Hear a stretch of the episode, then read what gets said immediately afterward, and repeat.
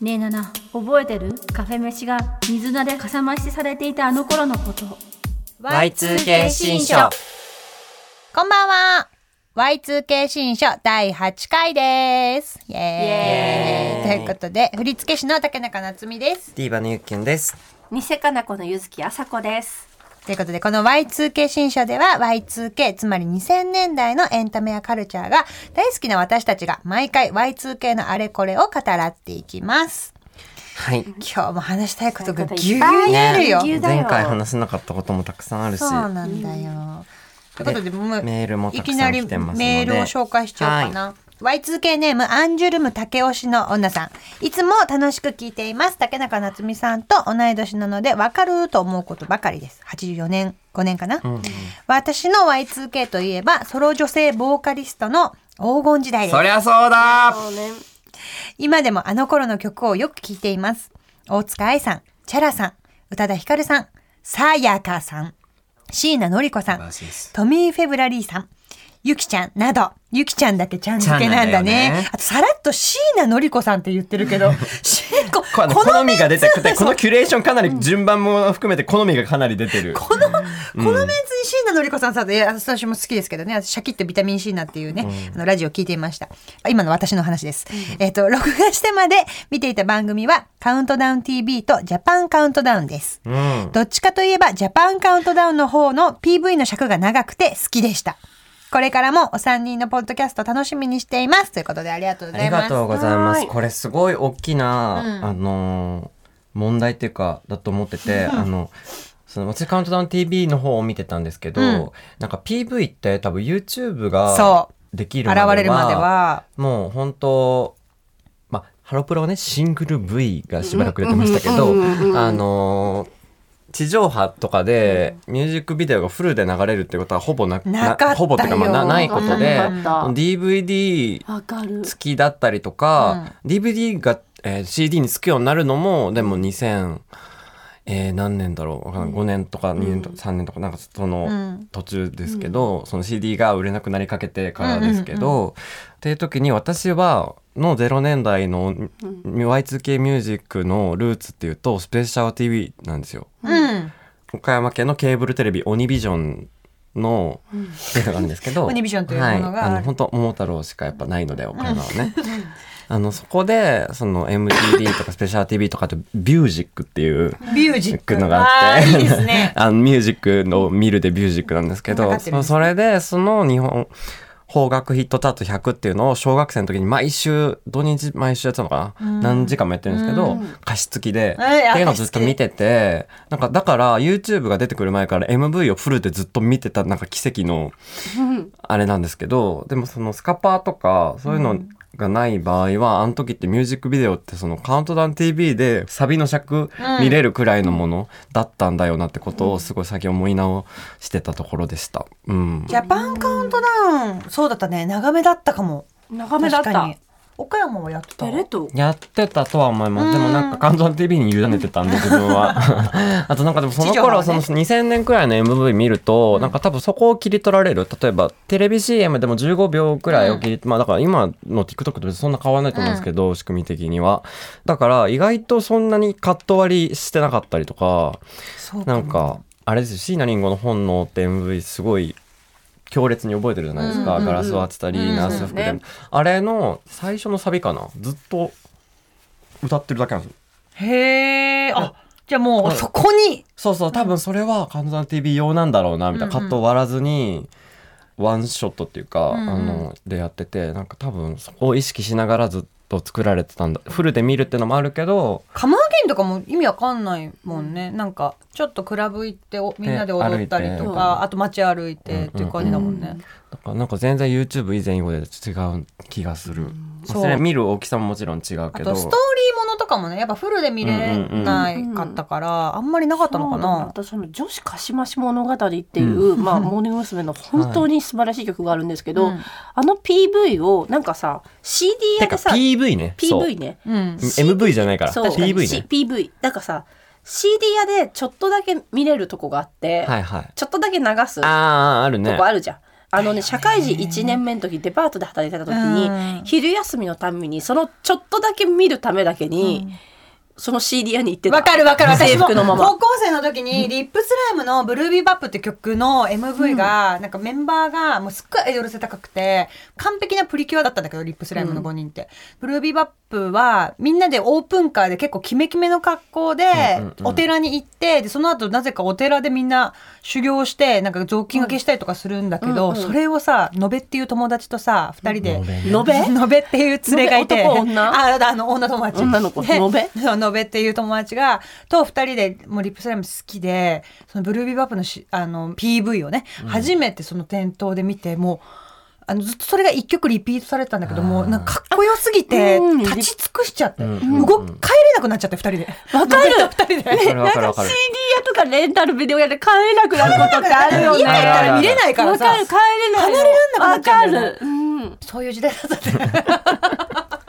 ってさ、ツタヤで帰れなくなることとかないかっただってツタヤそうで、いうそうなレんンだタルビデオ屋で、なんかどれも面白そうすぎて、どれも選べなああ、もうくて。めちゃくちゃ時間かかるのありました。そうわでかるもなんか自分の中で4本って決めてるから、4本で1000円だから、決めてるから、もうそのセレクト、ほんとずっと立ち尽くして歩き回って、え、もうこんな時間みたいそう、な。わかるわかるわかる。だっそうてなん、だよ今この時間に映画見れたけど1本みたいな。私は帰れなすぎて、親友の A 子ちゃんに電話したことある、帰れなくなっ ちゃった。そういうのはあるよね。私もみーちゃんって友達から、みーちゃんあの、電話がかかってきて、めちゃくちゃパニックだって、ね、あの、ゴキブリが出たっていうので電話かかってきたんだけど、それとかもさ、どうにもしてあげられないんだけどさ、うんうんうんそういう電話ってかかってくるよね。てくるかかってくるし、かけちゃうよ2000ね。年代ってそういう電話がマジ今だったら LINE で済ませるああ、こそうとがかさもそうかも。ギリそういうどうでもいい電話かけられたギリギリの世代だでよもね今だったら LINE の通話がでどうでもいいつこと言なっぎてっくるぱ人もないるとし、みたいな逆にね、あー通話料がかかんないかでらも。私蔦屋の電話の思い出あるわ何なんかすごいタヤの電話、まあ、そのタヤの電話の思い出セットじゃないんだけど、まあ、あるなら小さなお願いしま小すさななんか渋谷のさスクランブル交差点でさなんか多分友達とご飯食べて一人蔦屋行って帰るかみたいになってたのかな多分その時に、あの松田って友達から電話があって出た松田うん本当だ高校の部活の一個上の先輩なんですけど、なんか前に別れたん元彼からん連絡が来たみたいな。松田からそうユそッうそうそうキーにかかってきて。そうそうそううんっていう連絡松田がそうなってて、どうしようみたいな電話が来てそれでもう私は蔦屋のあの高いところのあの DVD を撮るための台あるじゃんそこに座り込 んで椅子じゃないんだけど、あれ。そうあれは椅子じゃねえんだあれは椅子じゃないんわかるだこういう形そうそうダメなんであれはその身長の低い人のために絶対そんなことしちゃダメいなかったからいなかったからねもうその時間帯だから「まあ、どうした?」っつって、その松田が「頑張ってきたのに」って言ってその人がいなくても一人で頑張振られてたからあ松田聞かないでくださいねこんな話を TBS ラジオポッドキャストすることどうか松田は聞かないでください一人で頑張っていけられるように頑張ってきたのに連絡が来て嬉しいけどどうしたらいいかやっ分ぱから揺さぶられんちゃうんだそうねそうそビうそうザそ来うるとねでもなんかもしそういういい感じで向こうが来たんでるんだとしても、またダメになるかもしれないし、なんか、うん、みたいなのを私は私物田 の私物田のもうエリアってすぐ変わるんで今とは違うんですけうんど、そうねそうねそうそうあのあドラマの棚とかだったかな私歩き回った結果だったから自分がいつも行く場所の中でドラマの棚の椅子,、椅子じゃねえな、あ の椅子じゃないのじゃねえのけど登る台に座ってずっと聞いてたっていう伝えの電話の思い出ですいや渋谷の蔦屋といえばさ上にさワイヤードカフェあったよねわ今かる今はなんかもっと洒落たカフェになってる 今は洒落たワイヤードカフェあれってワイヤードカフェなんだだと思いアまッすプデートしてんのよワイヤードカフェはめちゃくちゃ洒落てるよねワイヤードワイヤードカフェワイヤー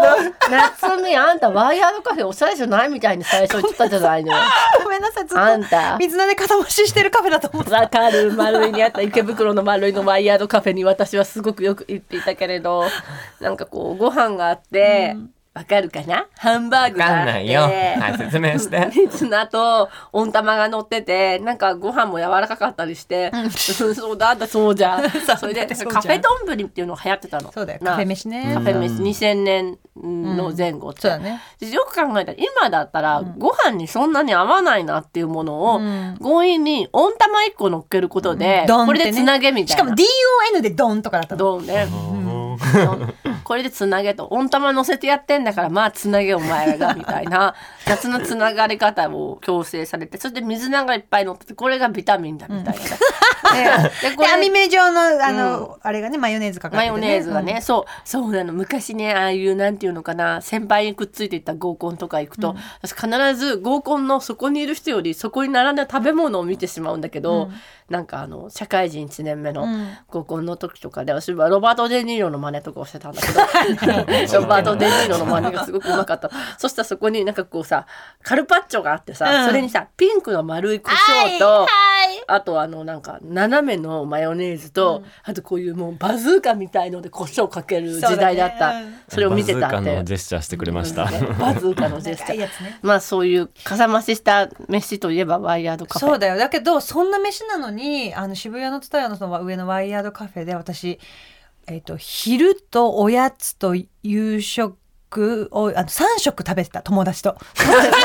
ニコ ニコどんなもん食べたそれがの一番おだしゃかれだったらの。丼もあれ,、あれかなプレートかな昼はじゃああんたの体ってワイヤードカフェでできてでるきんてるんだだよそうだよコンボコンボって言うんだよ、コンボあ思い出したコンボワイコンボプレヤートなんドカフェでてだからそのへ普通だったらお米だけなんだけどお米のなんかそういったタコライスみたいなものとそうトルティーヤで巻いてる何かのコンボっていうやつで腹いっぱいなんだよだけどわかるおやつも食べたくなってもう友達とずっと喋ってるからその間だから8時間ぐらい喋ってるわけ、でおやつにそういうあったかいフォンダンショコラと冷たいアイスがね乗っているおやつを食べて、で夕飯にそのなんかマグロポキ丼みたいなあーそう DON マグロがねそうそう丼みたいなマグロがそねうそうマグロがね乗ってそたう生ちょマっとグロだけねちょっとだけマグロよくカフェで生のマグロ食べてるんだよ ねカフェで生のマグロ今俺食べてるんだあとトロトロのオムライスとかねトロトロのオムライスとかねあーそうそうね、そういったものをカフェでなんかこうワンプレートで冷たいカフェラテと一緒に食べるのが粋だった時代そうが明らかにあるんですけどつい最近エクセシオールカフェってあるじゃないですか、エクセシオールカフェがなんかそれこそカフェ丼みたいなものを始めたの、なんか、まあ、ドリアみたいなものなんだけど、雑穀米にちょっと野菜とかの、明らかに美味しそうで、あの頃私たちが求めてやまらなかったカフェ丼もうちょっとあったかかったらいいのになとか、もっと野菜が温野菜だったらいいのになとか、チーズがもっとちゃんと焦げてグツグツいってたらいいのになっていうそしてもっと安かったらいいのになって、500円かぐらいだったらいいのになっていうことを全部エクセスオールが今やってる のだからカフェ飯で満たされなかった私の自爆霊みたいなものがエクセスオールに集結してーいいやてだからでもその世代なんじゃない本当に。あが叶えてくれてそうその世代の企画そ総うかも長が、うんうんあの先輩今度企画だ、何出しますかって言ったら、私の長年の夢叶えたいみたいな、うんうんうん怒り言動みたいなポーでズそれ初めて聞くれ人が聞いてもあいいじゃんってなりますもん。そのそうそうなんかあの時の虚しかったカフェ丼冷たかったカフェ丼、量が少なかったちげえんだよちげえんだよって思ってたやつを本物のカフェ丼そう安くやりたいって言ったのがあったかいやつでね下の世代の子たちにはそういうあったかいご飯を食べさせたいって言って、素晴らしいバトンですよ渾身のプレゼンがあったんだと思う。もしかしたらこれさエクセシオールカフェの企画した人が聞いてゲストで来てくれるかもしれないよ そうだねって私です。ワイヤードカフェお便りが来るかもしれなかい。カフェ飯フェミニズエムクセルシオールの話でをしもてくださって今のワイヤーのカカフェ行ってみたいなんか今のワイヤーのカフェ今もうとあもう外国の図書館みたいなカフェだよね、今のそう渋谷の蔦屋の上の書本屋さんの一番上のフロアが海外の写真集とかアートブックのエリアで、その中にワイヤードカフェがあるからもうそうそう天井も高い高い、買いたくかいね、うん、あの時ってさなんかくら寿司とかはま寿司とかさサイゼリアとかじゃなかったんだよね、今だったらさ、うんカフェ飯とか行くんだったらサイゼリアでいいじゃんってなるけうど、んサイゼリアとかああいうチェーンが美味しくなっちゃったのながってあわた我々がってこと我々あが我々がね我々がうん別に私たちがナウなわヤングだったとしても、うんうんカフェ飯を無理して食べることはないっていう選択肢、今ならあるけどあの時はカフェ飯を行くんだからカフェ飯だろうよみたいな感じでもあなんでだろうね不思議な魔法雑誌の力絶対にあそうそうね雑誌の力があったかもしれないね、今だったらパセラでさハニートーストー でかすぎるでしょ、いや 今そうゆ今ず上半身ぐらいそう私は手で今こう描いてパセラでさって言ってたハニートーストの話かなって思ったけどでかすぎて今あまりにでかくてあまりになんもかこれぐらいじゃあうんこれぐらい,、それぐらあいそれぐらいれもあの頃も2000年代、もうハニートーもカフェでめちゃめちゃおしゃれな食べ物、そうだったえーあそうだよねパセラだけで残ってんのパセラはだからハニトを見るたびにね思い出すんだよあのあ頃のこそとうなんだハニトを見るたびにもうさすがに40代のブースには運ばれてこないから、うんトイレ行く時にすれ違うぐらいのハニトーと、うんうんうんあーって思い出すんだよ昔の友達。そうそうそういうなんか食がねなんだろうファッションフードがすごいあった時代だよね。そうあだでね。まあ、韓国の料理が多分ファッションフードなんだと思うけど美味しいし熱々じゃんそしてカロリーも取れるじゃんちゃんと美味しい。うんうんうんちゃんと美味しいじゃん、うんあの頃はね美味しいかって言われると、美味しいとかじゃないんだ美よね。味しいとかじゃないっていう時代だっカフェ飯とたいう栄養を摂取してたんだよね。そうだねじゃあ夏美さんはカフェ飯でできてんだなそうだ私の体の半 分でも私たちの方が長くいるからバイトのシフト変わってたもんね 昼の人と夜の人だとバイトがもう変わって、そうそうメンツが変わ投っ資てですたよねそうそうそう竹中さんは投資私は投資で そうフルで入ってたんですよなんかね 図らずもカフェ飯みたいなものを作っちゃう時ないなんかあるよあるあるああるるもうご飯急いでるからこれにって、アボカドとひき肉と、ボール作っちゃうそうボーボルール作っにちちゃゃんうの持のって、カフェ飯みたいになっちゃった。カフェ飯になっちゃったよっていうことあるよね。大きい皿に真ん中だけにな持ったそりうと乗かっしちちゃゃううんだ乗っちゃうよわかるわかる。すごいね。うん。あそうだそうだそうこれカウントダウンの話だった。あそうそうねそうだった。 PV ね私でもトミー・フェブラリーの PV に本当にこんなに可愛いものがあるのかって小学23年ぐらいの時衝撃をびっ受けくりしたよねジュテームジュテームの MV を見てあジュテームジュテームだったんそうあだの階段から、あの降り星のステッキみたいなの持って、キキララあー可がいて愛いでなんかコマ撮りみたいな感じでうんうんうん写真止まる感じの映像でなんかすごい派手なことしてるわけじゃないんだけど、すげえ派手なメイクをしてるわけでもないし、うんうんうんでもとにかく可愛くて、うん衝撃を受けてそれはなんか寝ながら見てたけどこう立ち尽くしてる感じでしたまあね帰れないみたいそうな帰れ帰れない家なんだけど感じだった帰れない帰れないうんそうそうそうあのそうだよね私もトミー・フェブラリーってトミー・エアラインっていうさあ初回版予約して買った券が入って航空券も入ってるし、あとなんかそういう、あの、命綱じゃないよ。あのなんかそういあのあのうえ、呼吸するあのそう、そうそうねそうか、いざとなった時の、そういうやつのなんか注注意意書書ききみたいなやつもトミー版にちゃんとなってたりとトかラね。ック1がまず「Attention please」あそうそうそうそうもコンセプチュアルだか覚えてる覚ら航空がテーマで「マジック・イン・ヨア・アイズ」の MV も、飛行機のあ中飛行機だで、飛し行機の中でベロベロになるっていそうそうそうだってそれの世界観に感化受けすぎて私の最初に担当したおアイドルグループのえちょっと待ってパスポを あの10年間 10年間エアラインモチーフになってしまいましたトミーはアルバムのこう、一アルバム一つのそうアルバム一つのコンセプトなのにパスポは10年分の活動全部がエアラインモチーフじゃあねえちょっと待ってくださいそのダンスで思い出したんですけど、キャリーケースで思い出したんですはいはいはいはいけはいど私、えっと、昨年ですかね川瀬智子男性になりたいっ ていうはいやっぱというジャンル私私服のコンセプトを川瀬智子さんみたいにしたいなっていう、うんうんそうそう川瀬智子男性になろうって思ってた時に当時「ジュテームジュテーム」とか「トミエアライン」の頃に、まあ、キキララとコラボしたりもしてうんて、そのいちご新聞に出てたんですよ。だから読んでまあたサンリオのねそう読んでた新聞いちご新聞なんだけど、あ撮ってたしそうそう。なんかそれとかで、 まあ、使ってたっていうか、まあ、持って写真に写ってた、キキララのすごい可愛いキキャャリリーバッグーバッグがあって、で、それをね、フリマアプリで探したらあって、あったんだねじょいい状態で、全然5000円とかであって、であ、あったと思って、まずキ。キララがあの二人が髪茶色いバージョンえっとね、キキララっていや基本は青とピンクじゃん青とピンクのやつだった青とピンクだっと思う。たんだあそうかそうかそうそうそう。で、なんかその全体的にパステルカラーのやつで、で買った、持ってみたら、ん容量はそんな小さくないんだけど、うん低くて。あそうこの持ち手 がねそう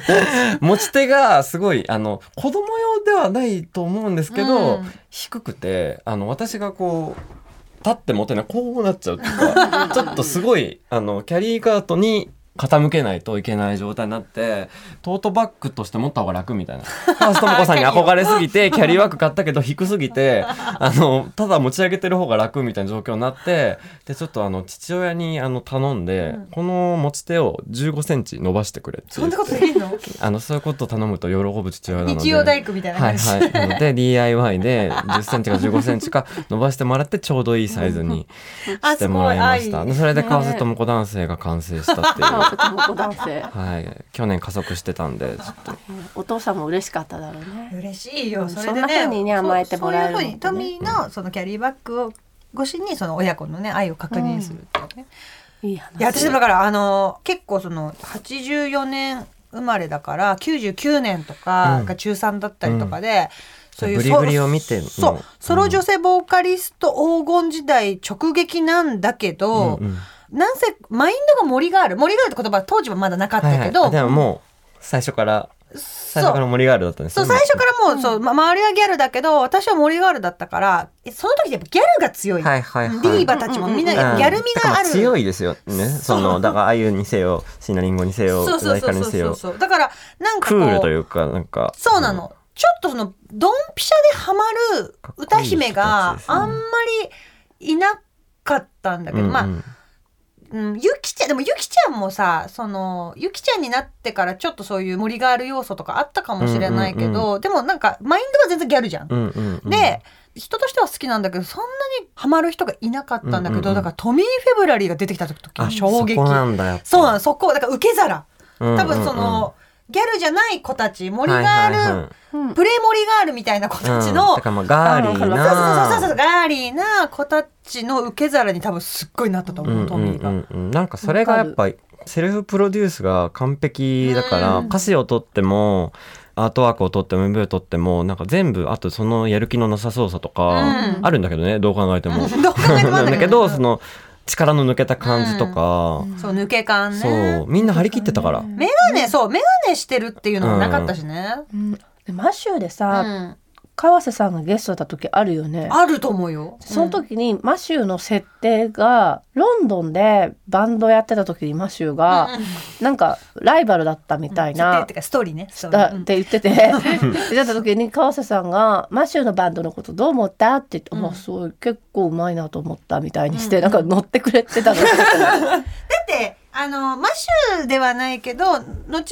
あのすごい早くからあの川瀬智子さんはやっぱアイドルのプロデュースしたがってて、うんうんうんあの頃ってアイドルなんてモーニング娘。でハロープロジェクトくらいしかいなかったのに、はいはいなんかこう概念としてアイドルをプロデュースすごいしたがってて、実際にあのあトミーエンジェルズ。トミーエンジェルズだ、トミーエンジェルうんうんズだったりとかあと藤井隆さん、うんそのアイドルプロデ日ュ野ースし安川も。あ、そうだ、そう、日の、そうだ、日の井チームの、うん日の安香ちゃんもそう。とか、その、なんか楽曲提供したりとか、プロデュースしたりとか、あとその、してほしい。藤井さんの、えっ、と、藤井ささんんはオーマイの、ジュリエットとのやつ全部、全部、だから全4曲かな。トータルプロデュースしてね、そうそうそうそう MV とか、 MV やってた振り付け師の人とかも、普段トミーやってる人をやったりとか、あとはアモヤモも。あもやももだ、そうアモヤだ。モの歌手活動もトミーがやってます。あの、なんかそのことについて私がいろいろごちゃごちゃツイッターで言ってたら、あの、トミーが楽曲提供しているプレイリストを作っている方が、あそのプレイリストを教えてくれてあのそれを聞いています提供素曲晴らしいあのアイドル素晴のらしい提供曲アイドルへの提供曲ーばっかり聞いいてる、いいねアイドルをねああいうセンスがいい人が作ってくれるそうすごいいずっとプロデュースしたがって早かったなと思ってその時私も聞きながらアイドルみたいなあんまピンときてなくてでもアイドルとして藤井隆さんをプロデュースしたいって言った後に「オーマイ・ユリエット」出してたから、へーうんうんなんか早いあまりにも早いなと思って。すごい。うんだってなんかやっぱトミー・フェブラリーしかあんなサウンドであの時やってる人ってうんいなかっただろうし、いなんかその世界観が確立されてたから、んそのパッケージとしてプロデュースっていうのもこの人こうがこうやったらこうなるだろうなっていうのも分かりやすいしそうなんかさ、そう、一曲だけさ、スピードに提供してんだよね。えスピードに提供してるのがまさかあって、で、なんかね、やっぱりトミーが提供したのって、大体多分ご本人がデモを歌ってうんうん送ってるだろうから、やっぱりあの、桜学院だったりとか、その、いろんなアイドルの子たち歌うとき、私今だとうっかちゃんっていう、えっと、エビ中の妹分みたいなグループの子たちがいて、その子たちが歌ってるのも聞いたことあるんだけど、やっぱりあの、トミー節になる、うんうんみんうんうんうな。んデモをちゃんと聞いていうんうんうて、んそれを再現しているから、富節になるんだけど、 スピードに提供した曲だけ、 マジで、マジでヒロとエリコの山なの。それがめちゃくちゃ良くて。聞いてないのにすごいいいのが分なかんっかたそのヒロとエリコとトミーの相撲を聞いてるから お互いに ね譲らない色があるんだよぶつかり合っててすごく良くて全然もう、ま、混じり合ってないのがめちゃくちゃいいから、後で聞こう。後で聞きましょ うなんかさなんか90年代ってさ本当にこの権力がある男性がはいすっごい可愛い女の子をプロデュースするのが美徳だった時代じゃん。ん。たけしとうか。んまあまあまあまあ そ うそう。哲也とかまあまあそうそう。そうねいう時代じゃん。私あの今でも覚えてる1999年あ2000年かなあのカプチーノの時に、はい1999年に、ね。今日あの私ワ椎ンリ名ピートで聞いてきまあしりたがとうございます。椎名林檎さんが友坂さんが曲提供した時に、なんてかっこいいんだろうと思ったの。であー2000年連れてきたと思ってんだあの二人が。うん2000年代を。あ、ミレニ年代アをも連れてきたほどね連なるの二人れてきてくれたがあ。そのありだがかとうらもちろんあのエスカレーションとかは名曲だけどさ、うん木本康はがい作ってる曲名曲だけどさ、この同世代の女の子が同世代の女の子に曲を提供するとかうん輝かせるみたいなことが確かに映画みたいだね。そうでもう私1999 2000年が来たと思って、ひうと思って本当にトミー・フェブラリーのさあの女性に曲っていうのもさ、本当に2000年代っぽいよねそうだね前向きでさ、うんうんなんか楽しいことが待ってる気がしてさ、そうそうそうそう。新しいことが始まるなぞんかみこたういな。ユーミンが書くのとはまた全然別の話じゃないですか。うんうんそうそうそう先生って感じじゃなくね。うんうんそう同世代の女の子うがんうん同世代の女の子いいなみたいうんうんな、うんそうそう、うんそういうのって本当になんか2000年代のいい部分だなと思確かに。う、うん、その辺から始まったね。ねもっと増えてほしいですね。もっと増えてほしい、なんかま音たね楽プロデューサーってやっぱ男性が多いんですよね。多いよそねのカリスマ。そうあで多も分うん今日のテーマにつながってくるかもしれあない。今日のテーマにそうだつし、そうこの後あの中田康隆さんもそうだけど、いや全部誰の楽曲もすごく好きなんだけうど、ん好きは好きです私も女性の音楽プロデューサーってなんかその裏方でうんっていう人ってすごい裏方すぎて知らないだけかもしれないけど、プロデューサーとしてバンと名前が出てる人ってやっそぱう少だねないなと思ってて、うんまあ、大森聖子さんとかあとはまあ菅野陽子さんとかいるけど、それって結構わなかんるかわかる。女の人がプロデュースした女の人っていいですよね。いいるようね。ねんあと女が人とかプロデュースした男の人もいいと思うんだよね。あ見たい見たいうんそれも。うんうんうんまあそれで TM レボリューションの歌詞ずっと書いてたあの人とかはすごい面白かったと思います。 TM レボリューションの歌詞って女性が書いてたそのうですそうそうそうそうあ、。知らない、それ。えっと私も自分がめっちゃ詳しいわけじゃないんですけど、うん何でしたっけな井上昭夫さんっていう人がうんうんうんうん。書いててだからトータルプロデュースですよねその曲の世界の、そういうのっ井上て明夫さんっていう女性の方。のはずへえ。なんかこの前歌詞にまつわる話で言うとさ、この前夫となんか喋ってて、うんいや歌詞って、うなんんか私もすごい歌詞読むの好きだから、あのうんゆっきゅんがねこの前新曲をこれ聴いてくださいってでも送ってくれた時あにそ当うたり前に歌詞カードも一緒にセットでかあの、はいはいはいね、うん送ってくれて、ねそういい歌詞だよね歌詞のテキストを送ってくれて私大体あの友達のミュージシャンの子たちから「聞いて」って言って先に送ってくれる時って私から言うの 歌詞欲しいって。わかる。けどゆきは当たり当た前にセッり前ト当たり前でつけてくれたから、めっちゃあのそれが嬉しくてでなんかそのでもなんか世の中って、まあ、変わってきてるかもしれないけどなんかすごい歌詞ちゃんと読んでない人って多いんだなって思った話があってさ、みたいなところから話し始めて、はいはであの私ミクシーであの大阪ラバーのコミュニティに入ってたんだけどって、大阪ラバーのコミュニティがあった んだで言って自分で話し始めて大阪ラバーのコミュニティに入ってたっていう事実忘れてたわけじゃないんだけど言葉としてこの空気に放ってみたら 令和の空気に放ってみたらねすごい、すごい事実だなっていうふうに思ってもうその話どうでもよくなっちゃった、だってさなんかドリカムのじゃないんだよドリカムわかるドリカムのならわかる、うんうんうん大阪ラバーのコミュニティに私入ってたのね。でもそれで言うと私マスカラマスクのコミュニティ入ってたかもしれないすごいなコミュニティ文化。そうなんだよね。そんな、 その時はさ、な何の話をしたかったかっていうと、まあ大した話じゃないんだけど、うんうん大阪ラバーのコミュニティになぜか入って、すごい好きこの曲と思って入ってて、で、そしたら、大阪ラバーを実写化するなら、みたいなスレッドがあったの。あそうー楽しそうでしょうんうんでその時に誰がいいですかねみたいななんか相手役のその男の人は岡田准一君がいいんじゃないかうなんみたいな感じで、うんなうんなるほいいどねそれは楽し確そかうにいいかもしれない、うんちょっと不愛想な大阪の彼氏で彼女は相武咲ちゃんがいいんじゃないですかねだってあいいねでもあいそう私もそれはいいと思うんだけど相武咲ちゃんはなんでかっていうと関西出身だから自然な関西弁が喋れると思うんですよって言ってて違うじゃん、大阪ラバーは、ええうん違うよそう逆違う逆東京の女の子と大阪の男の子の縁連で確かにサビは関西弁かもしれないけど、それは彼氏にどうしても近づきたくてけなげに下手な関西弁をずっと、あの使ってるっていう曲なんだから関西弁がナチュラルなネイティブな人じゃダメじゃんってその時思って大会とか抜けたんだよそう抜けたんだあの人抜けた理信由じらんがそこだなっていうのいも。信じらんない大阪のおばちゃんと呼ばれたいんよっていう言そうそうそうそうそうそうあの大阪弁はそういう上語り上手になれへんしって言ってるのに、なんでって憤って抜けたなっていうことをまるっと思い出した。でもじゃあちょっと今相武咲さんと思い出したんですけど、はい、お願いします。私も前だけど思い出本した当ことに怖い。い話みたいな話なんですけど、あ出たこの喋りあ方が。の私なんか朝日芸能さんとかで読んだ記事な気がするんですけど、はい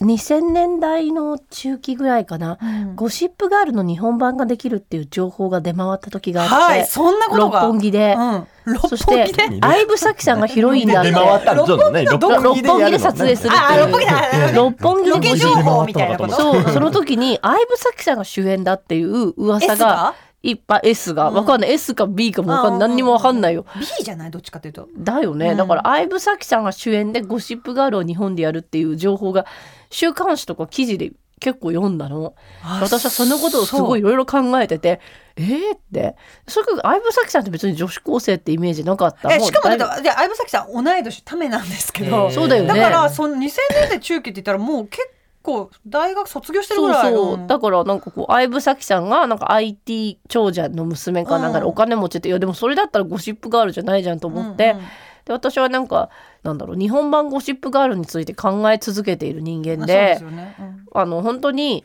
ずっと思ってるのはあの、うん当時前田敦子さんセンターだったから、はい。あっちゃんブレア、あっちゃんブレやね。うんううんんうんで篠田真理子さんが S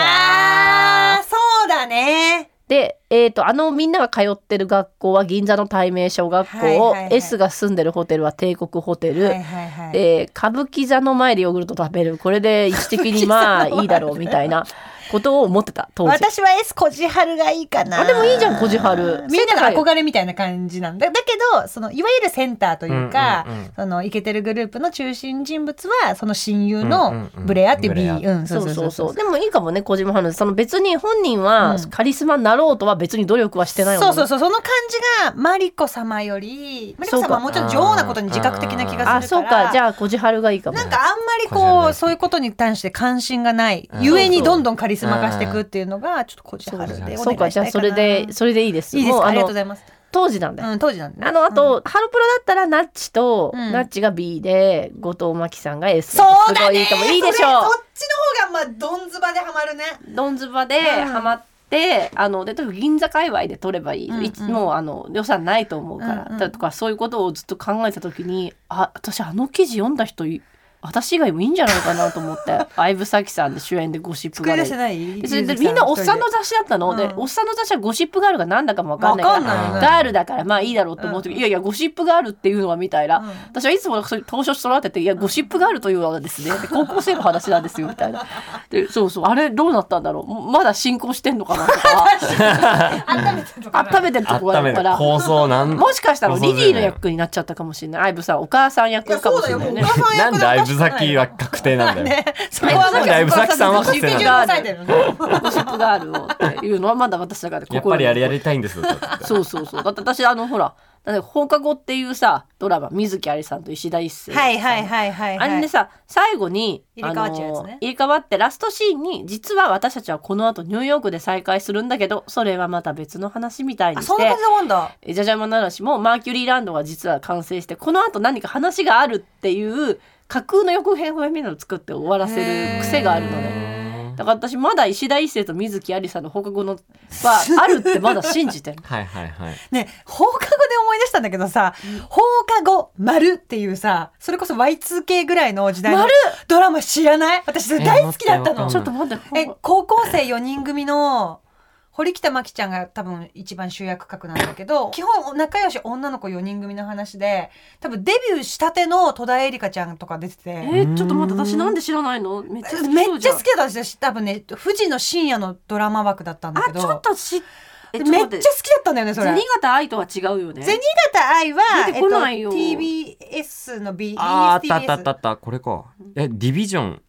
ディビジョンなんか放課後丸あれ二人とも絶対好きだよな何気ない女の子よであと脇固めてた男の子とかもすごいなんか番組名ディビジョンっていうあと連続四回あそうそうそう4回とかだったんだだからなんか多分そのディビジョンっていうなんか枠。ちょっとしたわ枠そだうったいうのか枠ねあそうだ堀リビジョン堀1北真希2004年だ戸田恵梨香中村瑠璃也徳永絵里徳永えりちゃんだそうだ同級生の一人が唐突に2004年のクリスマスイブに地球が滅亡するとしたらその日までに何をすると尋ねるところから始まるんですねめっちゃいいじゃんめっちゃいいじゃん、私その日までに彼に告白するかわいい私今学期中にシェイクスピアを読破するあいいじゃんあいいねいいねいいねあゆずきあさこみっぽたいじいゃないな日付っぽいうん面白そう、えうん見たい、か書いた知らないんだろう小池絶平出てくるんだ私が書いたのかなそう小池徹平と木村亮君これめっちゃくちゃよくでてちょっと岩井俊二味があるんだどう岩だろ井う俊二味はあるねそうそう映像もちょっとねみずみずしい感じだったんだよな、ちょっとなんかこう青っぽいっていうか、えー、これすごいきやったほんで北巻ちゃんだけちょっと名のある感じだったけど、はいはいはいはいあとの3人の女の子はもう私はほとんど知らないけど、うんうんうんめっちゃいいなって思ってて特にこの中村瑠璃香ちゃんって子はねあのグラビアとかもやってるちょ、うんロリ顔で、うんあのグラマラスみたいな感じうんいいのじゃんあなんか良さそう女の子だった黒ん板だけに書いど。てる感じのよかったと徳永えりちゃんがすごい、私徳永えりちゃんなんかこの時からこの放課後うんうん新規で徳永えりちゃんうがんそっからずっと推してうるんそなんのかフラガールとかさなんか小池栄子さん私最初に見たの美少女 H っていう夜のはいはいはいクラス分のやつ、はい当時内山里奈ちゃんと一クかラね、ス作って、なんかさあの全部何でもない話うん、で、うんうんうんなんかもうあのカラオケで持ち込んでご飯食べてたら、うんカラオケのオーナーがヤクザで、うんヤクザにめちゃめちゃ脅されて、うんヤクザの親方と確かピンポンでうん勝ったら許してやるみたいな、 ヤクザとピンポン水川あさみさんもそうそう片瀬菜奈さんもそっから佐藤恵理子さんも登竜門だったんだね、うんそうなんかこういう何でもないさ、うんうんうん日常ものを98さ年から99スターにやらせる文化また復活してほしいよね確かにだからないのかななんかもっとちゃんと漫画原作があったりとうんか、うんうんうんゾンビとかが多いのかな今ってわかんない、うんごめん全部追い切れてないけど、うん私なんかこういう一クラス作ってっていうのをもう一回やってほしいな、その主演が毎週違うって感じだったそんうですねそうそうういうのがいいそうだったかもしれない、えそうだったね小池栄子さんが主演の回はよきみこさんも出てるんですねそうなんです最よ高じゃないですか王様たちの、うんよう君子はその時こいつ来るなって思ったと思いますよ、 ああ、そそうのね小池栄子の才能に対してそしね。てね絶対思うっんたと思う、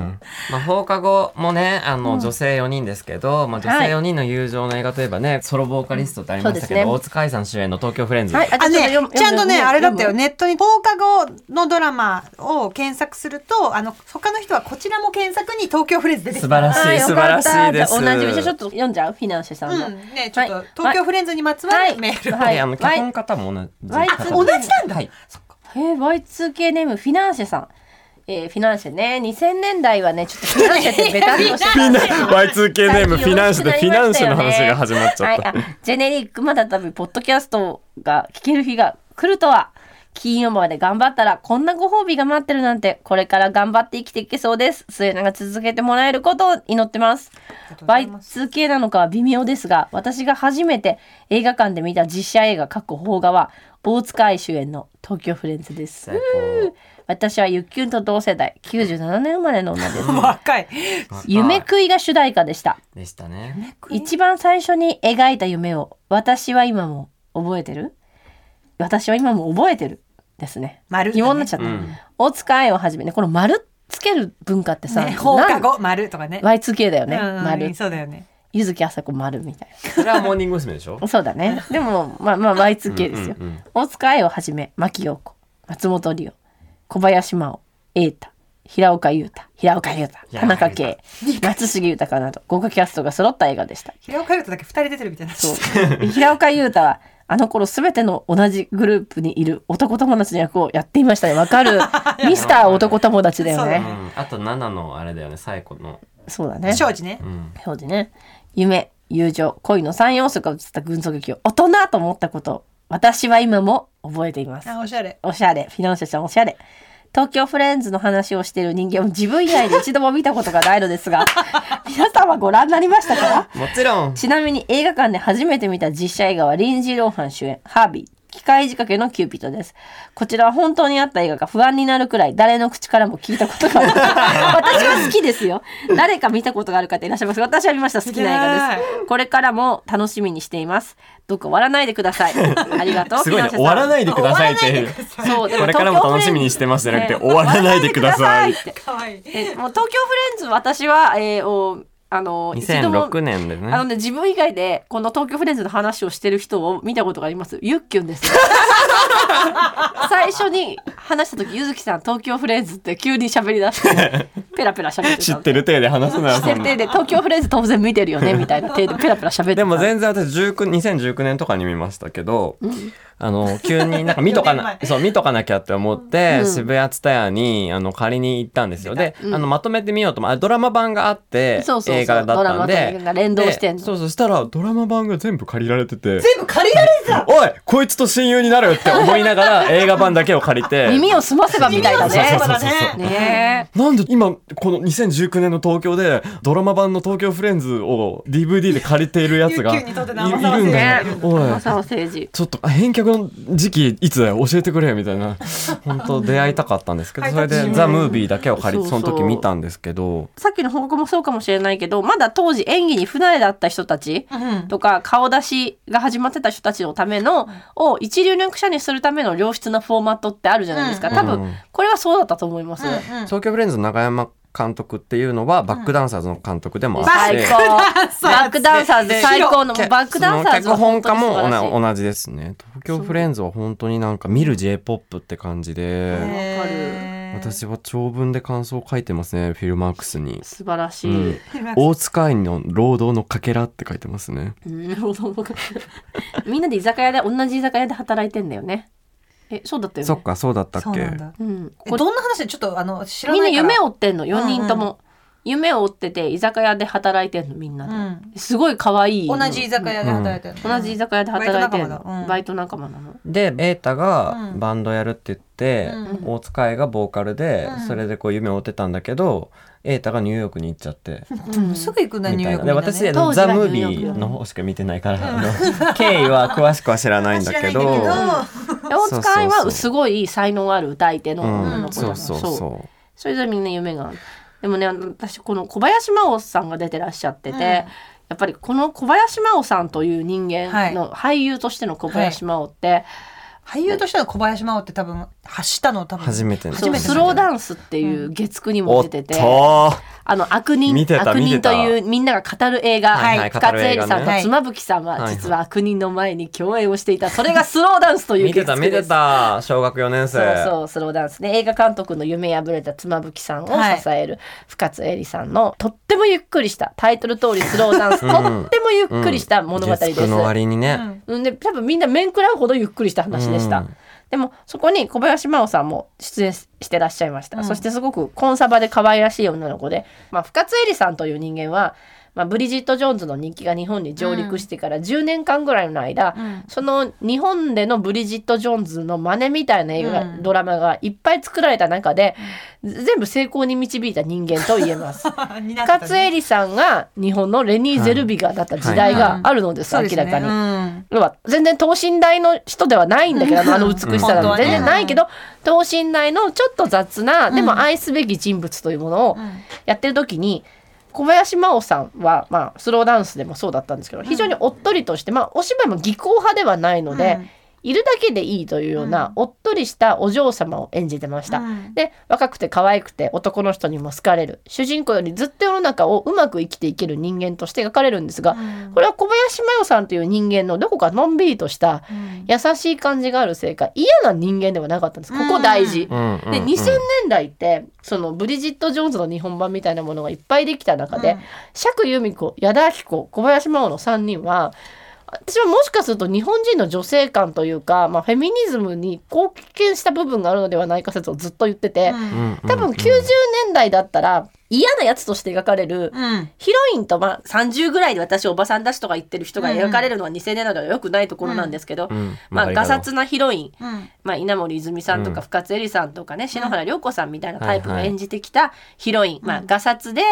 えー仕事ができて、はいはいでちょっと不器用で、うん損し曲ががりち。角の彼女とかねそうそうでみんな私だって思う全然私じゃないのに私だって思わせてくれる、うんうんヒロインたちの対極に位置する脇役として矢田亜希子さん釈由美子さん小林真央さんっていうのをよくキャスティングされでたさ稲森泉さんむしろそっち側だったよね途中そうそうあ途最中初かはらあそっかそっか途中からやってき90年た90代半ばとかまでは年代まではまあ論破系のももちゃんとかのもをもちゃん以前かな以前は結構嫌なやつだっうたんそうそうのそう稲そう森さんっきつてくて美きつい稲森泉が嫌なやつだったんです稲森か泉が嫌なやつそんな時代があったんですかもうだって松下由紀だって最初出てきた時は、ヒロインをのあけそなれげはな知ヒらロインを松下由紀がそんなひヒロどいインやつだったんですか松下由紀はそうよヒロインのそれは知らない恋をわ邪魔したりするショートカットとグラマラスなボディがすごいアンバランスな魅力を醸し出すあ知らないもそれうい敵つ頃でにすか回したくずっとまあ90年代80年代あー90年代そっか84年生まれはあそのう姉子の松下由紀しか知らないですそうそうだからね朝倉しか知らないじゃん、うんそうだよ朝倉前の松下由紀はアンバランスな魅力をだからへーダイナマイトボディとショートカットうんのうんとんでもない、もうもう敵に絶対回したくなうい、ん今は味方に松下由紀が来たらこの勝負勝てるじそうゃんだよ絶対勝てるね、よ。なんかもう、ま勝だからそういうヒロインと対極な女の子、要はコンサバで主婦志望で、社長秘書とかやってる女の子っていうのは確実に嫌なやつとして描かれてきた時代がうん終わったのが2000年代で、それはもう矢田亜希子さん釈由美子さん小林桃さんは対極に位置して明らかにヒロインより楽に生きていける人でありながうんうんら優しいとか、うんまあ、釈由美子さんに関しては意地悪な面はあるけど、憎めない部分があるみたいな。うんそう憎めないんだよねドキンちゃん感があるみあードキンちゃんたいな。ドキンちゃん感がある。で最終的に視聴者もこの3人を嫌わなかったうんうの。んうんうんうんなんか矢田ちゃんはそれは可愛くてコンサバ見だちけゃど。うよねやっぱ。見ちゃう。でその2000年代ってすごくそういう敵の女の子が優しいとか。あとまあ簡単に言っちゃうとあのほら大和なでしことかさ確実に今まで敵キャラだった人がヒロインになるっていう、ライバルだねうんうんんっていう時代があったりとかだからライバルどころかもともと仲良くて、うん結果的に好きな人が一緒だからちょっと恋敵みたいになっちゃうけどでもずっとあの仲良しのあの子の顔がちらつくっていうそうそう心痛めながら恋愛するみたいなストーリーが増えたよね。へーあとほらあの北川景子さんとヤマピーのほらブザービートだけどブザビート、うん、ブラうんもう相武咲さん相が武すごく今まで私さっ本きその話しようかと思っ当たそのうに。そうチアガールそうでね。でヤマピーの元カノで、でモテて、うんあのもう本当男の子にとって夢みたいな女の子で、まあ、この人も明らかにちょっと意地悪なんだけど、うん憎めなくてすごい人気あった役なんだよね。うんうんうんうん、私不器用はでねすごい憎んでた。 あそうなんだごめん。なんでなんでど誰目線で見てたのあれブザービート。えだ永瀬の次の彼女じゃん。そうかその目線で見てたんだそうだよ。やだそれはちょっと思いつかなかった今その角度、うんえなんでブザービートをどうやって相武咲を嫌うのって思っいてたらや永瀬のって思いながまら あ見てましだたま。うちのママの田中優子嫌いと同じねうちのママはすごい GS とかのおかけしててジュリーがあのザ・ピーナッツのうん女性とつけた時って本当になんていうのかなザ・ピーナッツの人とジュリーって当時すごい中性的なめちゃくちゃおしゃれカップル、うんうんうんもうみんながそうだったし女の子たちの夢少女漫画の2人みたいな感じだったのに、田中優子という非常に生々しい、うんセクシャルな、うんしかもちょっと、うんあの発酵そうな、うんうんあの普通の女の子も演じられる優子とジュリーができてしまった時に全員発狂して、うちの母は長らく優子のことをずっと憎んでたけど。うんあのねっていうドラマでおばあさんを演じた優子を見て、優子も上手くなったわねみたいな。認められた優子もともと上手いけどなみ私たいもなそういえば何かで和解したわ。なんか和解するポイントあるようんだってうんね。だって別にあしかもこれ永瀬のファンじゃないんですよあゆのファンであゆと永瀬ともしかして恋するナポリタンゼゼロ番に違います愛してる人が出た恋するナポリタンっていうとっても変わった映画 があそるの。の違うと思うそのゼロ番目に好きな人の推しカプがっていうのだったからブザービートはなんかその時期だったのかだ。よって私多分そのは時期でだもっただから相武咲ちゃんはためだから、ための女の子から永瀬と付き合う人出るんだと思ってすごい衝撃だった。そうだね。もうなんか英私雄のださ、よね。すごいさ私が一方的に好きだったあの高2の時の友達のあのギャルの友達のレーナって子がいたんだけど、うんレーナはもう本当に根っからのギャルだからあゆも好きだし好きな男のタイプは長さと。うん何それレーナだからいいやつだなそうだからえレーナは最高の女だったんだけどえでもその推しの同士が付き合ってるってどういう感覚なの当時聞いたことあって、うんうんうんやっぱ嬉しいもんなのって言ったら「えややだよ」って言ってて「うんあ嫌嫌ななんんだ」だ嫌なんだそうへえなんかそれはそれでえいや複雑ってずっと言ってたんだけどレイナあ深田さん複雑レイナはさみんなで思い浮かんだなんかあの一個上の男の先輩たちとさみんなでさあのお祭り行こうってなってさ8人くらいでお祭り行った時とかもさあの浴衣じゃあ女子は着てこみたいな感じでみみんなさいかに可愛く、ね見てもらえるかみたいな感じで着てる中でさレイナだけさピンクの浴衣にさあのでっかいビトンのバッグ持ってき たの。そうそうもうめっちゃ好きと思ってレイナが一番可愛いと思ってた。日本のバッグ持って金魚とか釣るわけ ですよでっかいやつしかもででっかいそうかと思った面白いなレイナそういいなんだよなまあそあう複雑って言ってたのその時は。へーだけどまそうなんあだでもそれはそれでその時多分私高2だから2001年とかだけど、その時は NOW だったのかな多分お付き合い、うんうんうんその後だよねブザービートで多分そうだ全ね然15後とか全然後でだす全から然後うんその時はもう2009とかさっきと付き合ってたんだね、そうまあでも本当そうよそのなんかこう2000年代うのんドラマとかって、まあアメリカの流行ってるラブコメを大慌てで真似したものとかがすごくいっぱい作られたせいでそのアメリカの現代に当たってる私がそのドラマを見てただけのゆっきゅんとなんかこう共通言語があると錯覚してしまうほどんんんうんうんもう完全に多分やりたかったことはアメリカで流行ってるドラマとか、うんアメリカのラブコメの世界観を日本でやるみたいなことを繰り返した結果日本のジェンダー感は大きく進んだと思ってますなぜかというとライバル役のやつがうんうんいいやつだったりもしくは憎めない事情があるという描き方をされたせいで「東京ラブストーリー」の頃の有森成美さんが演じた里美は今当時の雑誌とか読んでもものすごく不当にぶったたかれてた。あと結城苗さんポケベルをうんと呼ばなくて、まあ女の敵みたいなねうん感じだそっうたよねで女の敵と別に何にも悪いことしてないのに、ねえそうだよねキャリアダウンしてしまうほど叩かれたことを考えると確かにそうなんだよね私だからそれは子供だったからうっすらとしか知らないけど、ちょっと仕事が減ってしまうぐらいそうそう叩かれてたんだそうだからライバル役ライバルっ役てだけで。ライバル役っていうのが、まあ、あのポケベルと呼ばなくては、まあ、尾形健さんという、まあ、あの全全人類にとっての魅力な存在の尾形健さんがポケベルが鳴らなくてじゃなくてポケベルが鳴らなくてひどい内容なんですけど、あんま知らなくて検索しなくていいと思う。あのあの人あのほら坂酒井坂真井真紀紀ささん、ん。坂井真紀さんが、まあ、お父さんが尾形健でうち、にしょっちゅう遊びに来る結城内の友達あるんですけどお父さんと結城内が不倫をしちゃって、うんで家庭崩壊に向かっていくって話で、結城内さんは非常に守ってあげたい、か弱い、うん可憐な女の子を演じています、これは尾形健に批判が集まるならわかるけど、なぜか結城内さんに批判が集まる。うんそしてまあ有森成美さんもすごく似てる役かな儚くても守ってあげたような女の子、まあ、必ずヒロインと敵対する存在として すごくこう憎まれたっていうことから考えると2000年代はヒロインのライバルとなる存在儚い女の子とか守ってあげた可愛い子がみんな普通に応援したしうん普通にいいと思われたっていうことはすごく大きいと思っててそれは多分なんですけど「セックスザ・シティ」とはかい「キューティー・ブロンドで」まあ、シャーロットっていうコンサバな女の子がすごくいいやつで仲間だったりとうんうんはいはいか「はいキューティー・ブロンド」ではね、うんライバルと思われた子が良かったこういう形みね元たはいな、ねあれがなんかこの辺のスピリットの中にあるから確かに。うんうんうんコンサバで、うんえー優等うんう生で、んうんなおかつ男の子からも人気があるような子がいいやつであるっていうことにシャーロットに関しては、まあ、あの、恋敵ではないんだけど、な好いんだきけどな人が被ったりはしてないんだけど、そういうキャラクターだもんうねん明。らかにキャリーとかミランダとかあのいわゆる女人う気、ん同性人気。人はちょっと違うとこにいうんるシャーロットが実はすごくこう頼れてうん熱い、そして滑稽なこともやってしまうっていうところとかが受けたんだと思うだから昔だったら小林真央さんって嫌われてたと思うこう確いかうに役やってたうんら。90年代だったら嫌われてたかもねそう。おっとりして90て年ね代初頭だったらね。うんうんなんか今なんかそういうのいいなって思ったりしてどんどんそれが進化してってるなって私思うも確かにキューティーブロンドのあの恋もともと恋敵の黒セルマ髪のブレア大好きそうあの子と親友になってくの当時は衝撃だったかも、あーそうだよね今今だといやねこれこれ待ってたってなるけどこれ待ってた当時は、うんそうねびっくりした原ね作だとね最後あの恋敵のビビアンは、うん原作だと最後金髪にして一緒に金髪になえー、ってそうなんだ全然わか最後ブロンドになってる原作すがげえっていうそうそうなんかそのライバルが人間であるみたいなのってすごくいいなって、心があるっていうねあともう変な話男の人またいで二人が親友になるラストみたいなのもどんどん出てくるそうよねそうそうそうそううんうんうでそれもいいなって思ってそれでねこのフィナンシェさんすごく大事なことを言ってるこの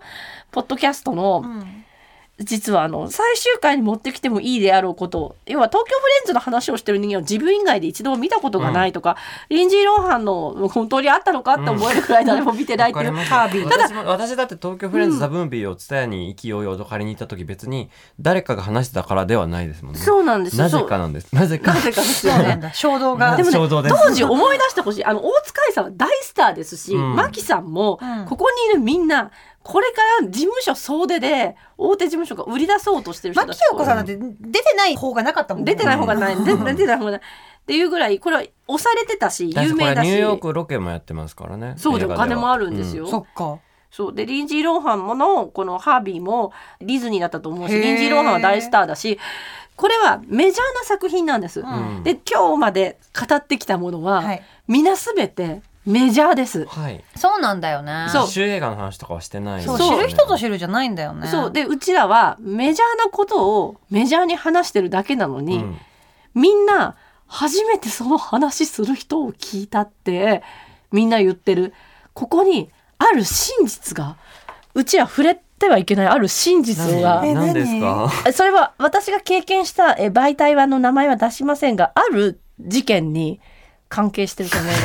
ます声を潜めますえっ、何と、はい本当にまあ、ゆっきょは七部始終知ってるからちああょっともうあのね私はまあ小説家というね、うんこういう作風のせいか、はいはいおすすめの映画やおすすめのあー本をあはいはいは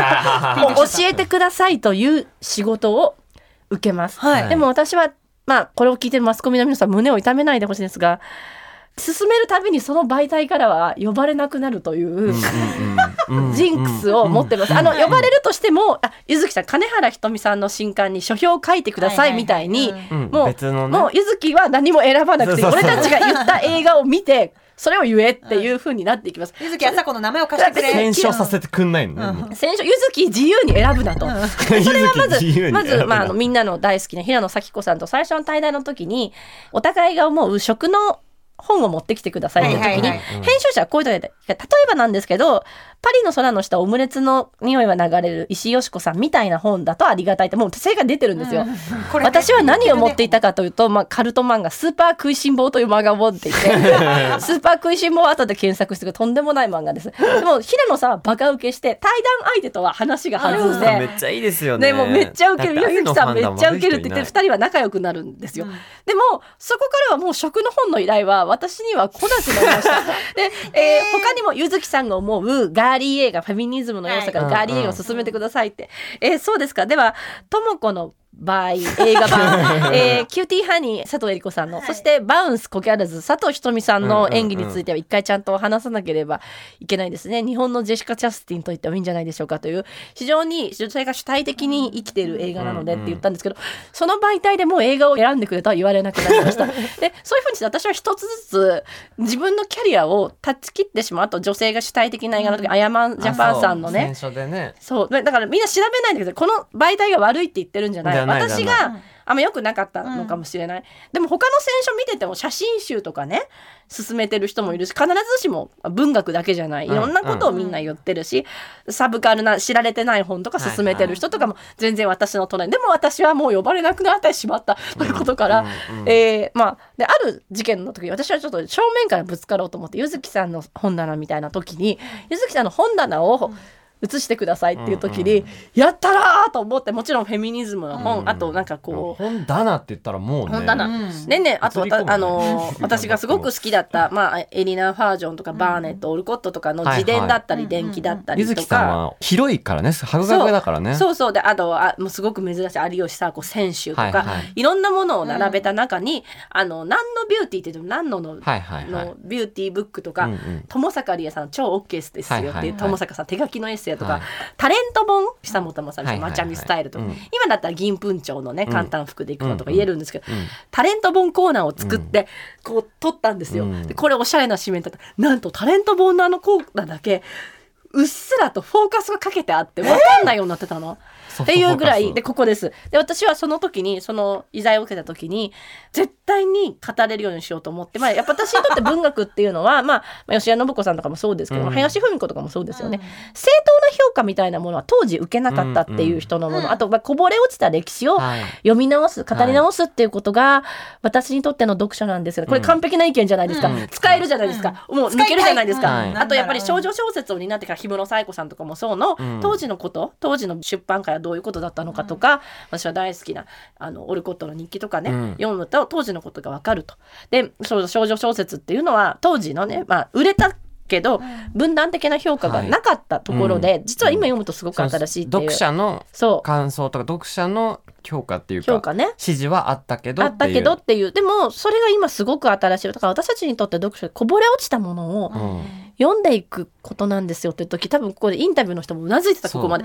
大文字のというわけで大文字の歴史に残らないそう本当のそう友坂理恵の超 OK ですオッケーっすよです、うん超 OK っすよですって言って うんって言われた のだって私は超、うん友坂理恵の超 OK これっがすよ本当の歴史です。そうそうでこれ手書きなんですよ手書きのエッセイって当時あったんです私は熱く語って、アイドルが手書きのエッセイを書く時代があったんです、みたいえな手手書きって手書きってあゆの手ポ書ラきポなラ日記。の手書きのそうあゆもあったよあゆねのポ手ラポ書ラきの日記日記後で見せてあげえる、ー、あ本当に手書きな手書のきなんだあそ友う坂ギャさルんの文字字なのんだちょっとくびれたうん当時の流行りの文字で、うん、馬下手文字ねでも私はこの会話から超 OK ですが抜けないようなうん会話を2週間かけて構築したの、うん私は、うんうんインタビューからこれが抜けないように、うんうんさあどうだと思った、うんそしたらね後からちょっと編集長から NG が出たら超 OK 必要があってあれは本じゃないんですよでも写真集とか絵本とかあってみんな進めてらっしゃいますよねって私は言ったのこれを言おうと、うんあれはムック本だから本じゃないんですよって言われたの。でムック本だからそれで私がその素敵に本を読んでるこういう絵からよく見たら超大きいですよ抜かれてた んですよ。でこれはと思ったのでムック本でも本だとい思う。やーなんかその言い方もなんかすごい。ムック本はでも別にその媒体を批判してるわけじゃない。うんでも絶対高峰秀子のムック本だったらそれそう採用さ高れる峰秀子のムックそう本だねその時うちの夫はとてもいいことを言って行動を調べろって最後の書士の行動を調べろって言われてムック本のコードじゃない場合のムック本があるみたいなって、その場合は本だみたいなことを夫が急に言い出してうちの古畑があってそれは本当にムック本のコードかなみたいなってそっかってムック本という形態でも書籍のコードの場合があるってそうってその時夫名言を放つんですけど本かどうかは編集長が決めるんじゃないコードが決めるんだって言われて。コードがなんか、でも、ムックボンの行動でしたよ。でもムックボンの行動待っててねめっちゃいいこと言ってるなん感じかだ言ねってる行動で私ははし、まあそういうわけで抜かれてしまった。で、この時私は一つのことが気がついたんですけど、結局この語られるとか語るとか、はいカルチャーを語るっていうことを決めてるのは大手のマスメディアなんです。はい大手のマスメディアが語っていいことと語ってはいけないことを無意識に決めていてあーみんなそれが刷り込まれてるだから例えばなんですけど雑誌とかで語られるのはいわゆるセンスがいいと言われてること、うんアカデミックなこともう評価が決まってて決して揺らがないこと、うんそしてサブカルチャーと言われていること、サブカルとかあと自分こじらせてますみたいなことで語っていい文脈、うんそして今流行ってるもの、うんこれから流行りそうなもの、うんうんこれ以外のことは語ってはいけないという暗黙のルールがあるんです。そうなんかあれってなんかさ好きなことじゃなくておすすめできるものじゃなきゃダメだからそうちそうょっと違うじゃないだかでらすさか最初のあれよだから食のだから平野咲子さんというまあすごく素敵な方との対談の時に、やっぱパリの空の下オムレツみたいなっていう時って、もう正解が出てるんですよ、うんうんここをぶつけてこれる人を探してるんですよ、うんうんで私ぶつけてこれそうなのに、数食いがまさかの数食いを出してしまうみたいすっごなって略すのねでも数食いはサブカルでもないんですよ、うんうんそうねサブカルでもない、うんなんて言ったらいいのかな大手のマスコミが語っていいことを実はこうしてる今も決めてるんですよ、うんただまあ雑誌別とかだったりもそうメディア別だったりもすると思うんうそうそう。ね、私たちみたいな感じだったら明らかにサブカルチャーを語ってほしいんですよ。うんううんうんんでも、うちらはサブカルチャーを語らん。うんでチサブェーン店が好きなんだよね。うんあのそうなんですよここあので M ステが好きなのそうそうそう そう。食べ物とかのこととかもさ、時々さ、なんか今おすすめのものを教えてくださいとかって言うとさ、ゆずきさんとかも特に食いしん坊作家だからさ。食いしん坊作家だから。ね、だから言言われてさなんかさその、ね、知る人ぞ知るみたいなお店をやっぱ紹介してほしいんだろうけど、私たちはロイヤルホストとかさそうそう。うんそうでもこれが不思議なもので資本主義を浴び資本主義に乗っかってきた私たちが大手マスメディアの資本主義を覆してしまうっていう、うんここにいる人たちもみんなそう好きなものを浴びてきただけなのにいつの間にかめちゃめちゃメジャーなものが好きだったのにいつの間にかマイノリティになってしまったというこの現象は大手マスメディアに入るような人たちっていうものが、うんここにあるものが好きではないんですよ多そう分。なのよなんかそうその人たちがやってることってすごく商業的なのに、うんなんかそのわかる商業的なこうタイミングだけで作られたまぐれみたいなやつ、うんあが好きじゃないですか我々は、うんそれをなんかなかったことにしますよね。なかったことなんかこの間ほらうん言って BTB って全部そうじゃないですか。 BTB そうですよ BTB 好きなんだよ俺はみたいな、でうん BTB がうんみたいなでもほらゆきも言ってたじゃんそのなんかその吉谷信子の少女雑誌のこともそうだし、あはいはいはいひな壇から生まれたシスターフットもそうだけど、はいはいはい体制側に寄り添って生きてたらそこから生まれてしまったバグみたいなこうんと、うんうんみたいのが多分3人とも好きなんだと思うの。うん相武咲さんが好かれてしまったみたいなこともそうなのかもしれない一応今今までずっと言ってたことはそうで大手のマスメディアの中で取り上げてほしくないことなんだとあんまりそうなんかね私それすごい感じたのは、ん45年4年前かな、うんぐらいにあの、まあ、ある美容師、うんもうバッキバキの美容うのんうんうんうん雑誌になぜか、モデルさん以外の職業の人が、その今のメイク事情皆さん全然メイクしないのになんか呼ばれて、んでそのメイクのこと以外にハマっている今ハマっているものを3つぐらい紹介してくださいみたいな。でそれで言うと、あの私はその時あの柚木あさこのデートクレンジングも入れたんですけど、うんうんあのとかは歓迎されるの。柚木さん自体はこういう人なのに、あのなんでだよ柚木あさこ俺俺はそんな人間じ ゃないみたいなデートクレンジングはすごいもう喜ばれて、うんうんうんうんあぜひぜひそれ入れましょうみたいな。であとメイクポーチとかも別に私はソニプラが本当は好きなのにその時たまたまあの仕事でハンガリーの方に行って、ハンガリー刺繍のうんあのされているメイクポーチを使って。いたのね、うんとうんソニプラソニプラっていうか、まあ、プラザで買ったポーチ2つ買ったんだけどやっぱソニプラの方のさポーチはもうなかったことにされてそのハンガリー刺繍って刺私繍のは私はソニプラ側なのにハンガリー刺繍ハとンガ同リーじ刺グル繍ーにプか並べよられてたので、あともう一つ、三つハマっているものっていうふうに言われたから、ってなった時に、これ多分、あと、ほんと半年、一年したら、あの、あ、それはちょっとっていうふうに言われるんだけど、あの、今だったらまだ知る人ぞ知るだから、入れてやれるだろうと思って、あの、その時友達のフワちゃんをね、あああの、彼女は本当にあの、クリエイティブで、みたいな言いすごい方最で、初から好きだったよねそうそうそうそうであの、うんその YouTuber 新進気鋭の YouTuber として紹介で、なんとかやっぱ滑り込みでいけて、うんうんなんかこういろいろちょっと鼻につくだと思ったからあのフワちゃんのとびきりあのいいあのあーしゃちょうだいよって言って、スマホの画面から水着のフワちゃんが あのこう飛びあの立体的に飛び出してるよねあーあのアーシャをその美容師に乗せてやりましたわ。いやあでもだからやややれただからそのやあと半年遅ければ多分もう無理だったんだけど、れたうんやっぱそういうやつってかますしかないんだよね。そうそうなかんかますそうかましてくかなんか違うかますしかないっていうか素直にやるとかますことになるけどいいかなみたいな。あそうそうそう素直にやったことない、うんそうそう私なんかそう気をてらったわけじゃなくそうて食どういうくくりでもいいから、なんか自分でくくってベスト3みたいなあの好きな料理食事一皿みたいなうんうんの,、のあの1位がジョナサンのアペタイザーのあの何それ知らあなのガーリックトーストがあってとかやっぱなんか多分それ求められてはないんですけど、うん素直にいくとそうなるっていう。そうそうそうそうそうそうだでもさそれで言うとさロイヤルホストって前はそのメディアが、いうんそのえまあまあわレースは分かってるねみたいな感じ側にしてたのに、うんなんかロイヤルホストを推す民たちうがん力を合わせて、そうちょそうっと紹介できる側になってきてる平よ野ね。さんのおいかげじゃないやそうそうかもそうだね平野さんのおかげかも本当に。そうだね、んそうかもしんないあの平野さんと藤井隆からさんのそうそうそうそれがねみんなのおかげだね藤井隆さんが決定打をね、うん去年そうですよねまあね、うんそうそう、んだから藤井さんとかがやってることに、んまあ私たちが惹かれるのも、ん多分藤井さんもその体質すそごうくだ分かってるんじゃない本当にそうだねいやそうさんだはってそう藤井さんのカバーの選曲本当にすごすぎるもん、うん、そうそうそそのうだから忘れ去られるよううんうなん曲ですよだって篠原涼子のアルバムに収録されてないシングル曲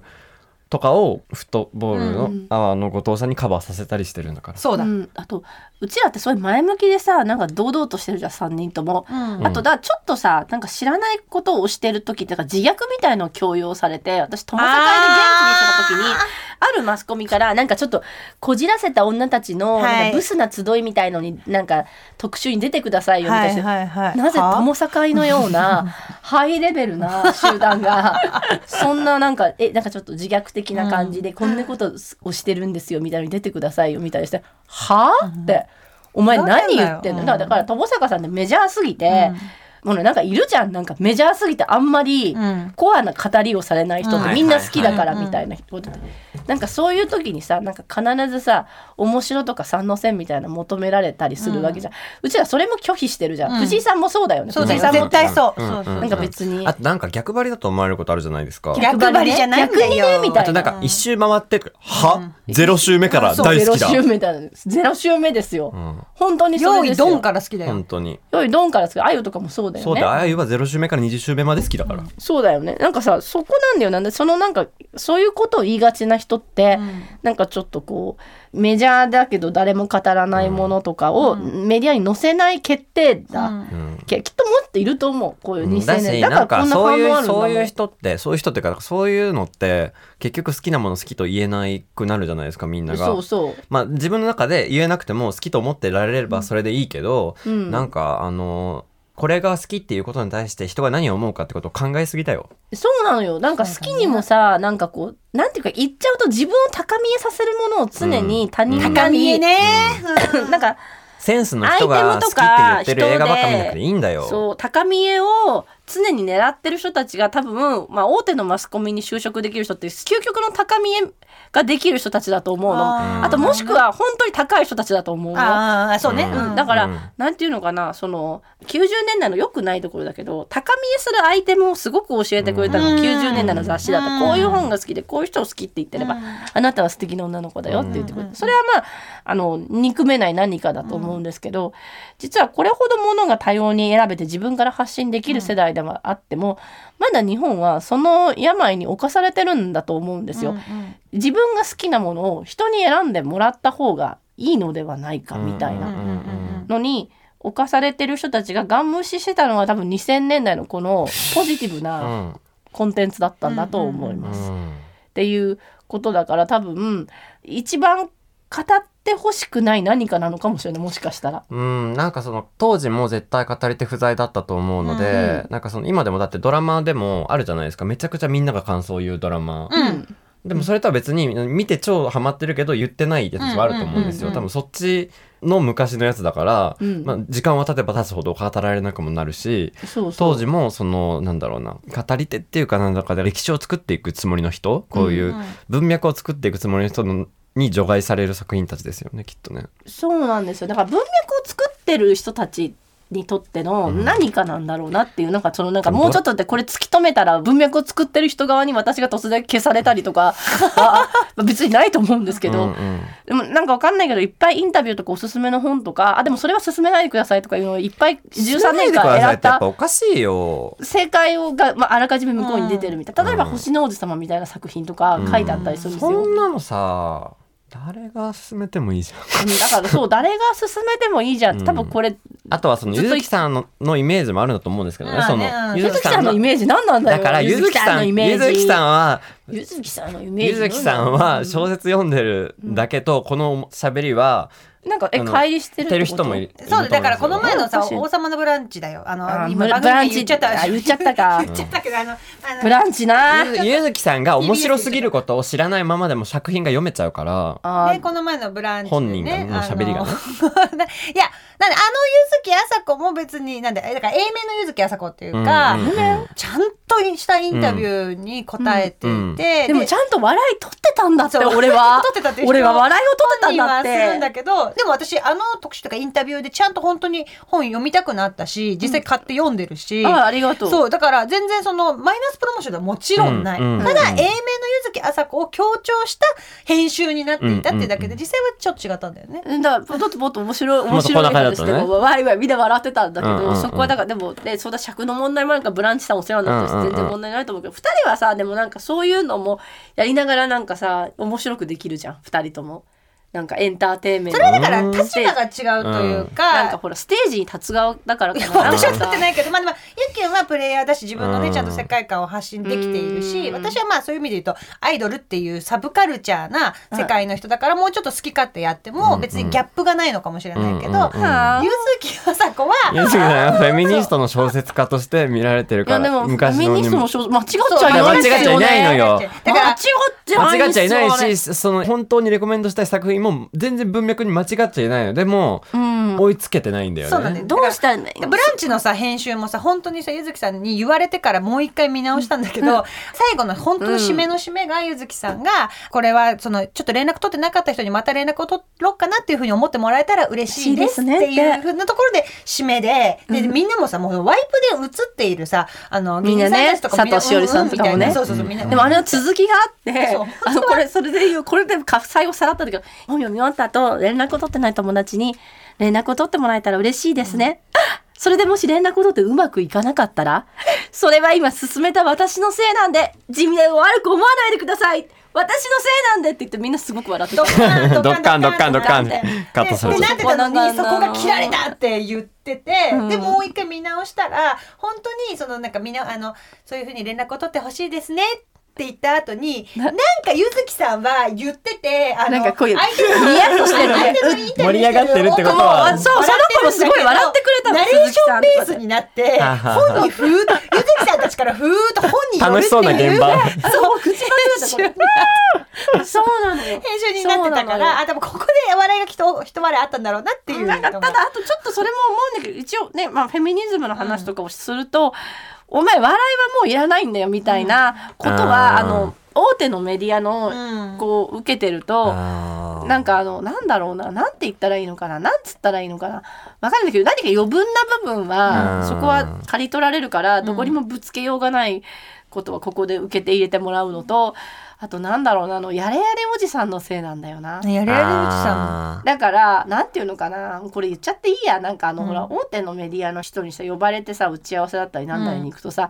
男性の偉い人とかがさ「いやゆずきさんのトークにはタジタジだな」とか「いや勢いに押されちゃうんよ、はいはいはいエネルギーを持っていかれるみたいになったっていうなんかこうちょっとエモい感じの大手のメディアのなんかこう力を持ってる人が「はははたはは」 みたいなうんタハハみたいな。で、ゆずきすごい暴走途中でバカみたいに話してて、いや、タハハみたいなとこで終わることがすごく多いの。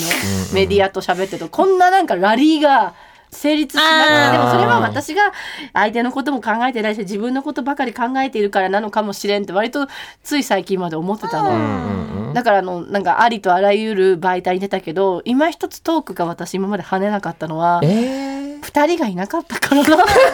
だ 今のところあの映画だって予告編使われるね本当だ2人がいなかったのだ私からの人生には二人がいなかった同じぐらいあとやっぱ2人とも私のことすごい好きなんだなってラジオ聞いてたら思ったそうだよ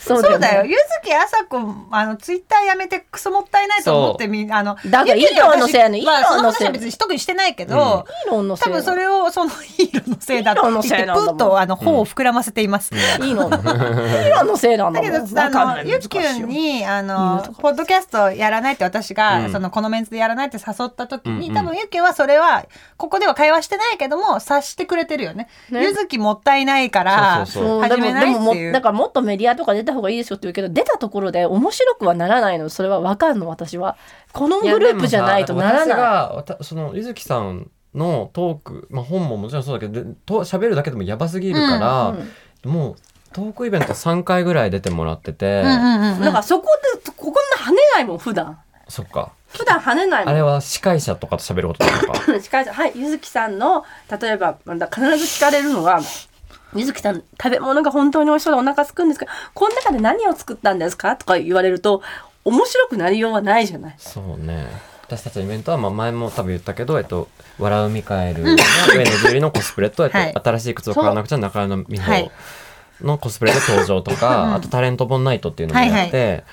あのお互いにね好きなタレント本を紹介したりとかってもう大盛り上がりもう大盛り上がり私も楽しいカのプチーノ工場もやったし、みんなの各前地ので工場あ、はい工場ねあはいカプチーノ工場でそれはなんかやっぱりカプチー上の工場でやっすぱりなんかこのなんだメディアがいけないって言ってんじゃないよ大手のメディアってやっぱり売れるものを売らなきゃいけないし、分かりやすく伝えなきゃいけないし、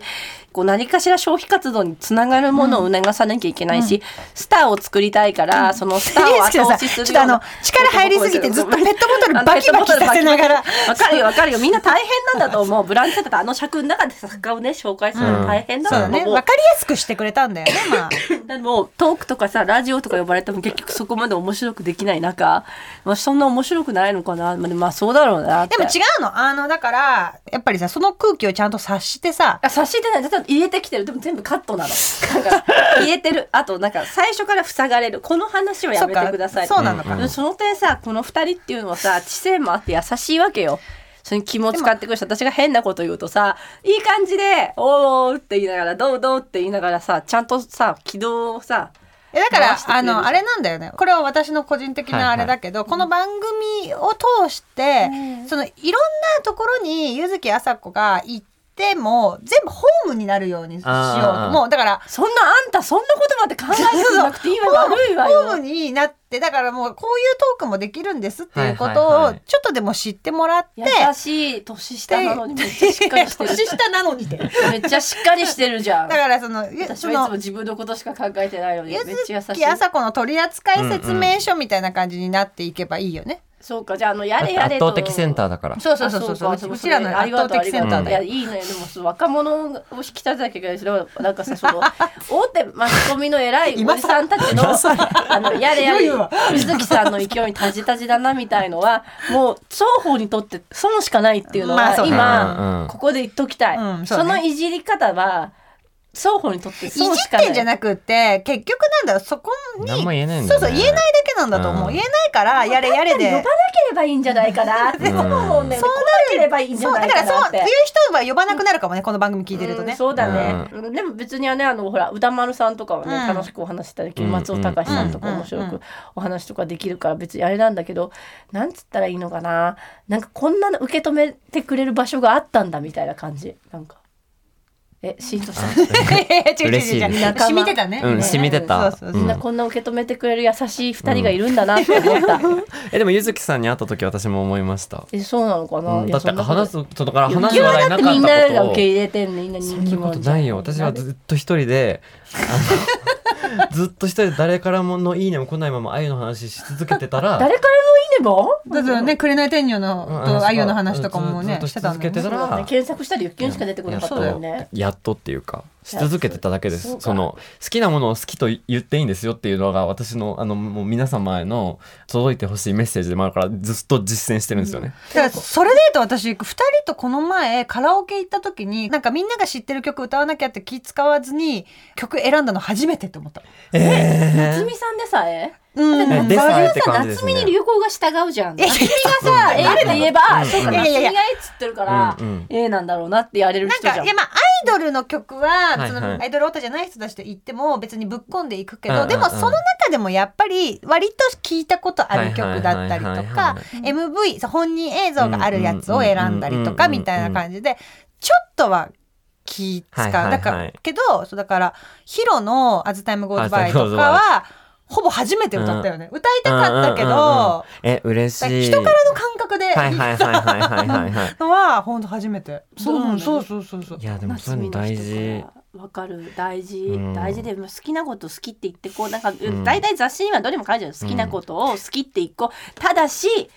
BTB の話はするなみたいな、うんマスコミにあるじゃんおしゃれな雑誌そうの。なんだよね好きなこと何でも話していいです。ゆずきさんは好きなこと何ですか ?BTB です。あ、ちょっと、それは話してみました。BTB 以外で、 ね。あのなんか BTS なないらでいすけんかだけどねなんかこう、なんかないですか欧米の少女小説とかねう。ん誰もゆずきさんが語ってないやつみたいな。うんねって言って、だから正解を誘導されていくわけじゃないですか。好きなんだよ。全然好きなの。語れるんだけど、なんつったらいいのかな。なんかさ、やっぱマスコミさんがの選別その権力を持ってる人の選別が何かこう日常レベルにまで及んでるような気がしてならないんだよね。でもなんかそのどうしても好きなもの好きと言いたい工夫の時私多分その本棚の時、うん話戻るけど多分その建築、うんそのどうしてもうんその本の話をするという、うんあの文脈を作る建築に、あのそういえば参入してたわそのあの